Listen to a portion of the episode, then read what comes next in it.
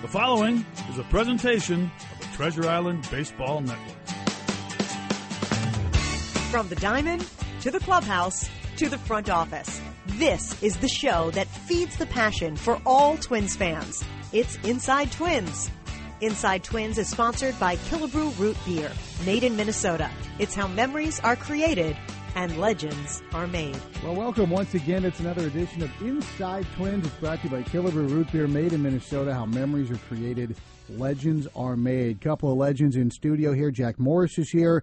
Paul Molitor is here. We only have a few more of these little get-togethers before we uh, put a wrap on 2018. And gentlemen, it's always great to have you here in studio. And I go back to something, Paul, that you said earlier in the summer, and it's about when you have that first true summer feeling day, and it just feels like baseball time. And now I feel like out early this morning, I was walking the dog. I feel like there's that little tiny little bite in the air, and it feels like there's a little turn in the weather. And generally, you want to get jacked up for late season baseball, for playoff baseball. And that's not going to be in the cards this year, but it is a different feel, isn't it? There's a different feel, I think, when you first come up here out of spring training. Of course, as we talked about the summer and everyone anticipating those long sunlight uh, days when it stretches out till 9 9.30 at night and we have changed you know we've come back it's been beautiful i mean these are my favorite minnesota yeah. days you know cool nights cool mornings sun warms up the day but uh, the shadows change the light changes a little bit and you know we're heading into that uh, fall season which means baseball season's winding down paul with that in mind uh, you take a look at this team and you know what we projected it was going to be, and now a month where you're kind of trying to figure out the direction it's going to head next year. Yeah. Tell me about mindset of you and your coaching staff, and what what you're trying to accomplish here in the last three weeks. Well, I, I think Jack that uh, even though our goals haven't been met this year, part of your job description is game one to game 162. You try to bring the bo- the best out of your people that are assembled in your clubhouse. You continue to try, try to develop them as players and as men and all those things that come with leadership. I think on, in terms of on the field, we're watching, we're giving people opportunity, we're trying to teach as we do that, and just try to play this season out as hard as we can. I, I always tell the guys, I, every game has meaning. It might not be for what you had hoped it meant, mm-hmm. but it means something in your own career and obviously your your duty to go out there and try to win each and every day. So we're we're trying to finish it strongly. We talked a little bit the other day about just bring the best version of yourself out there each and every day, and, and let's see how we can do and try to finish as strongly as we can. Now, you make a great point in your staff, I think, which the staff never gets enough credit just in terms of the effort, the endless effort that they put in. And now with more guys getting more individual work, the days get even longer for a lot of those sure. guys, and they continue to match that effort on a nightly basis and on a daily basis. Baseball is such a weird dynamic between an individual game and a team game anyway. You've got individual battles within a team concept when you get into a September and there's young people and they're trying to make a mark, is that a balance that you have to negotiate as well? I, I think that's always kind of part of the thing that you help try to have your team figure out as well as each person figure out. The reality is, you play this game for yourself and your career and your family, and it's your way that you earn your living. But we ask you from day one to be a team player and do everything that you can to try to help your team win. I have found out through years of experience, as I'm sure Jack can relate to, is that the guys that buy into that message early, their careers are usually pretty well taken care of because they're desirable desirable people to have around. So, as Jack said, you know this season hasn't turned out like we had hoped or really how you expect, but not many do. You hope sometimes they're maybe different in a better way than what you imagine, but this one, for a lot of reasons, has just not unfolded the way that we had hoped coming out of spring training. Paul, you've had a lot of different bodies come through the organization this year at the big league level, and you know that means kids you don't really know that well. I mean, when you were in in the minor mm-hmm. leagues doing all the roving right. and stuff, you probably had a better concept of the whole staff. And now that you're a major league manager for a few years, you probably have less of that, even though you get messages from right. other coaches. My question is, I want you to talk about the trust factor for a young kid to climb the ladder, have different coaches and then a kid that might need to be changed drastically. Talk a little bit about how he needs to buy in and coaches need to sure. try to sell the trust factor. Well, yeah, a, a couple reactions. I agree that when I first came into this role, I knew a lot of our guys from having coached them in the minor leagues. Now that's changed a little bit in terms of some of these guys have come in since that time, and people from other organizations. But there's no question that the people that you don't know as well, the trust needs to be built over time. And I usually find that what's effective is consistency of messaging and also if you can find something that helps them early on, then maybe they want a little bit more. Mm-hmm. We're always concerned about trying to be consistent because a guy that comes through our system is going to have the roving hitting instructor, he's going to have different hitting instructors at each level and not everybody's going to teach exactly the same, but we try to get consistent with our language. We try to communicate level to level with what's been taught, how it's been said, what the player seems to embrace and understand. And so as he comes up, he starts to realize that from top to bottom, we're trying to do what's best for the player. That's the voice of Paul Molitor, manager of the Minnesota Twins. Jack Morris is here as well. The show is Inside Twins. We'll come back and talk about some of the new faces, including today's starting pitcher who have joined the Twins here for their September run. That's coming up next. The show is Inside Twins, and it's right here on your home for Twins Baseball. Dave Lee, tomorrow at 6. Twins Baseball Now. News Talk 830 WCCO. You're listening to the Treasure Island Baseball Network. Welcome back to Inside Twins. Chris Atterbury alongside Jack Morris. Paul Molitor is here as well, talking about some of the new faces who have joined the club here in the expanded September roster. Now, we've got some old friends like Chris Gimenez, guys we've seen earlier in the year, like Tyler Duffey, but a couple of intriguing folks who might be new to Twins fans, and one of them, Paul, on display today, and that is uh, Chase De Jong. He's a guy with a little bit of big league time, pitched for the Mariners in seven games a year ago. He was acquired in the in the Zach Duke deal. What do you know about him? What have your interactions been with him, and and what are expectations as he makes his Twins debut today? Yeah, briefly, you know, in general, you know, you learn about people when they come over during trades. You know, he did start the season uh, last year in the big leagues. He, I think, he had a handful of starts and he didn't win a game. And he's kind of retooled his arsenal a little bit this year in terms of how he's trying to use his fastball. He found out his sinker was not getting the results that he actually thought it was, and we've gone to a little bit more four seam look at the top of the zone because his breaking stuff works too. He, he's more of a pitcher than a hard throwing guy who just relies on velocity, but he's kind of figuring out, kind of like we saw the guy Lopez last night, and on how to use all his pitches, be unpredictable, and certainly command the zone. He's excited to be here to get a chance. On a personal level, he's connected to the golf world. Yeah, um, fiance is uh, Bernhard. Yeah, Bernard Bernhard daughter? Daughter. Yeah, so um, we've talked a little bit about that. His desire to play Hazeltine somewhere along the way, but um, you know we're looking forward to watching him pitch. Uh, it's a little bit different scenario this September. As it's been out there about openers and guys piggybacking today. Even if he pitches well, I probably won't take him too far. Hopefully, he has a good day, and then we can go ahead and maybe turn it over to the bullpen. Well, you made the Lopez comp. If he goes perfect for eight innings, can you get him on Hazeltine? Uh, yeah, we'll make some kind of deal. I, I think that would be a good trade-off.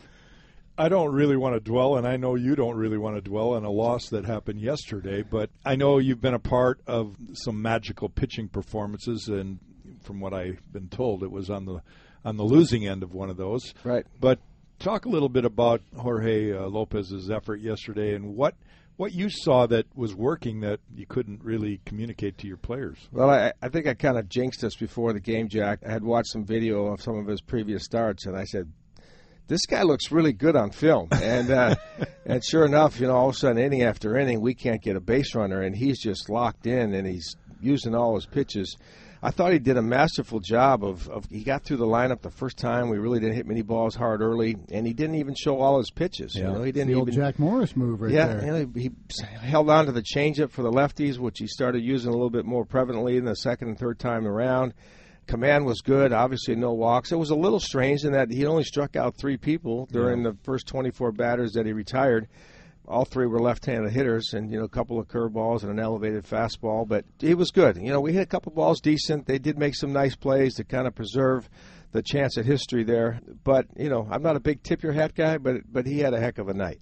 What do you remember? At, we were looking at the Wells perfect game. You were involved in that one. Yeah, I say my season was so bad I went 0 for 4 in a perfect game, but uh, which is mathematically impossible. No, he he was uh, that that was uh, just one of those days. You know, we all know the story about David coming in and supposedly being up half the night, and and somehow, uh, you know, we didn't have maybe the best Twins lineup that we've seen in the past 50 years. That was was showing up that day in New York, but he mowed us down. And uh, when Pat Meares flew out to end that game, we were definitely on the wrong side of some history there in Yankee Stadium. I will ask you both this: uh, it, when something like that is building, either when you're throwing it, Jack, when you've got your no hitter going, or or when you're a hitter as part of it, or you're playing defensively, Paul, behind a guy Yeah. like that. uh, At what point do you feel it building? Is it a is it a tangible thing where you're like, wow, today this this really is a legit possibility? Yeah, you know, I've seen at least ten times where guys have taken it into the eighth and ninth inning and not been able to finish it. I've only was a part of two, one on each end. The, the Wells game against us, and way back uh, when I was with Milwaukee, Juan Nieves for the Brewers threw a no hitter.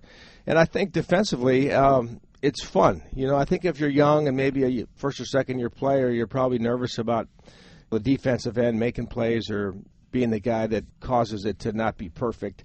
But I remember uh, in the Evans game, I said, you know, hit me the ball. I, I couldn't wait to make a play. You get excited, you feel the emotion, it builds inning to inning. They don't happen all that often, so when they do come along and opportunities, it's a different feel in the ballpark as we saw last night. Yeah, and for me, it's it's funny how it evolves. I don't remember when I was throwing my no hitter. I had never remembered looking up at the scoreboard and seeing goose eggs for six innings ever in my life. What happened to me is about the fifth inning, I felt like I had the plague because everybody just left the left me alone. And and you know, Paul, I, I Sure. wasn't a guy that didn't talk a lot of smack all the time.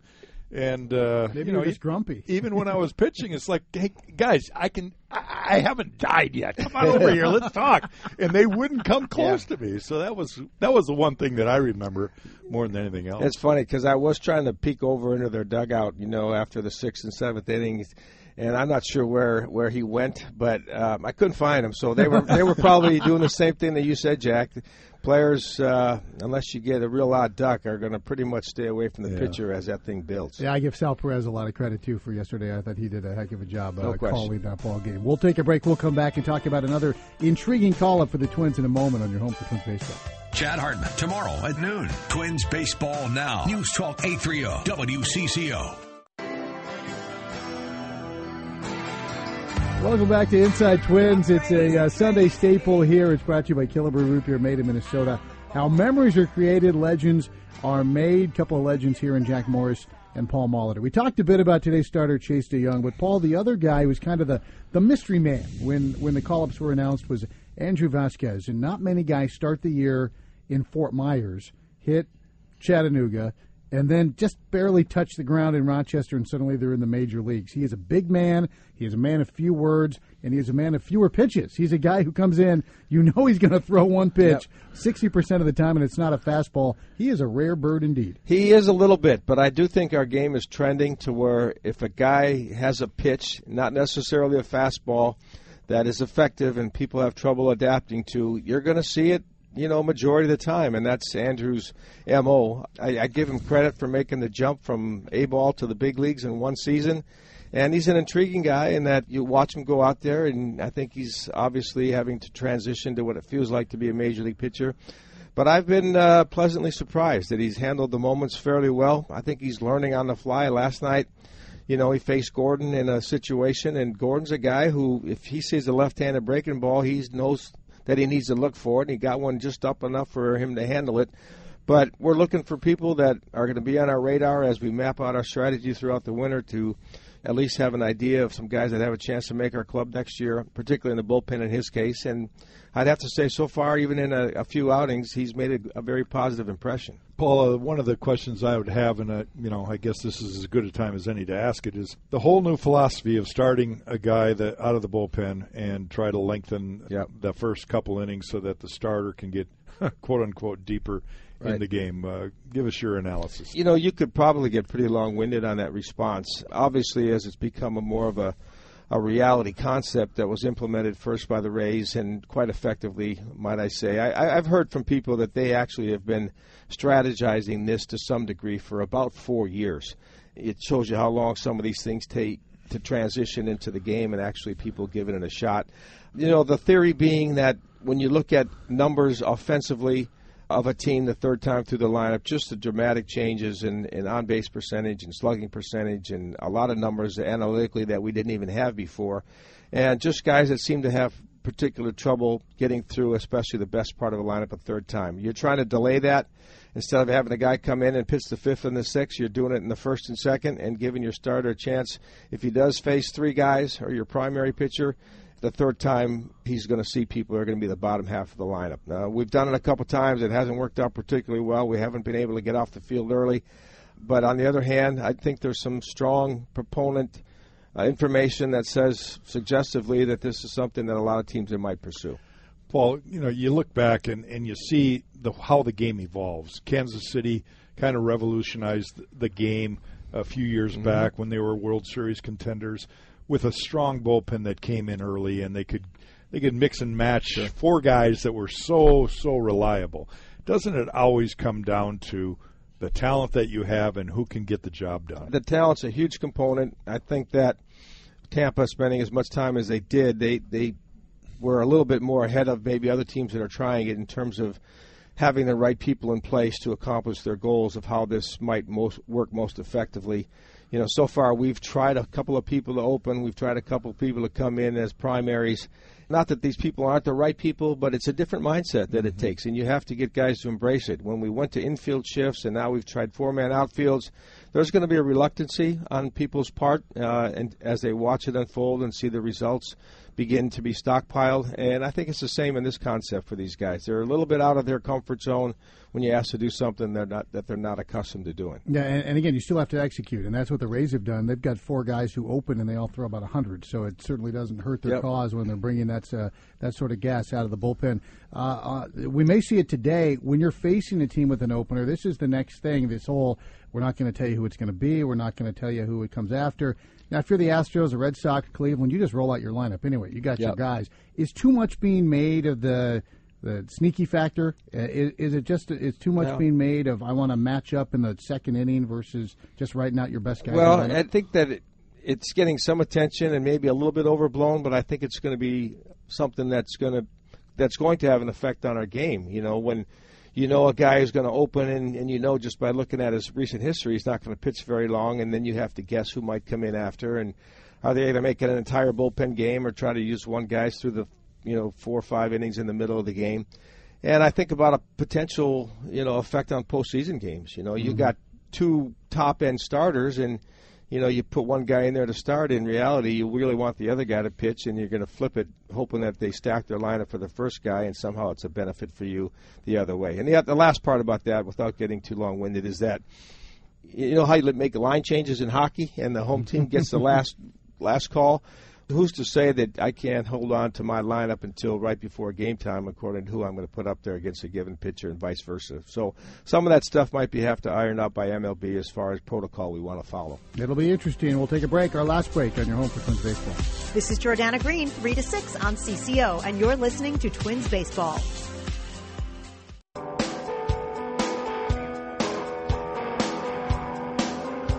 Our final segment of Inside Twins, brought to you by Killebrew Root Beer, made in Minnesota. How memories are created, legends are made. Jack Morris is here, Paul Molitor is here, guys. The game we, we talk about changes all the time.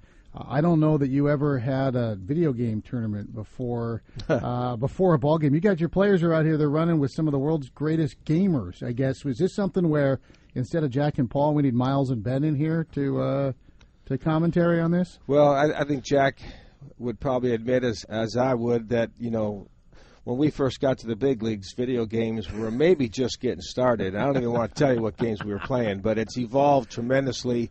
And today, with the with the Fort Day that we're having here, there's a lot of people excited about it. I guess this Fortnite thing is kind of taken on a, a, mind of its own, and there's you know worldwide participation. So hopefully they're having some fun with it. I know my son Ben is a big fan, so he's out there checking it out today. All, all I can think of is remember two generations ago when your grandfather uh, told your dad that their music stunk, and then yeah. your dad told you yep. that your music stunk, and now you're telling your kids that their music stunk.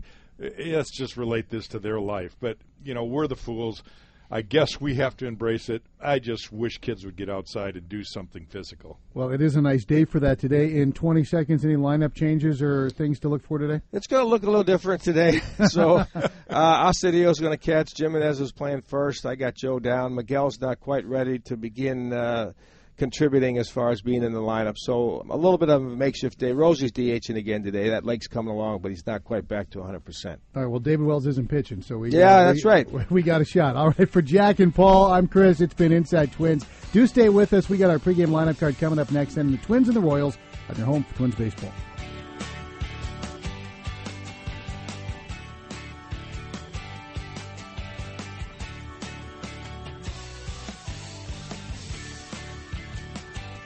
You have been listening to Inside Twins, brought to you by Killebrew Root Beer. Made in Minnesota. It's how memories are created and legends are made. This has been a presentation of the Treasure Island Baseball Network.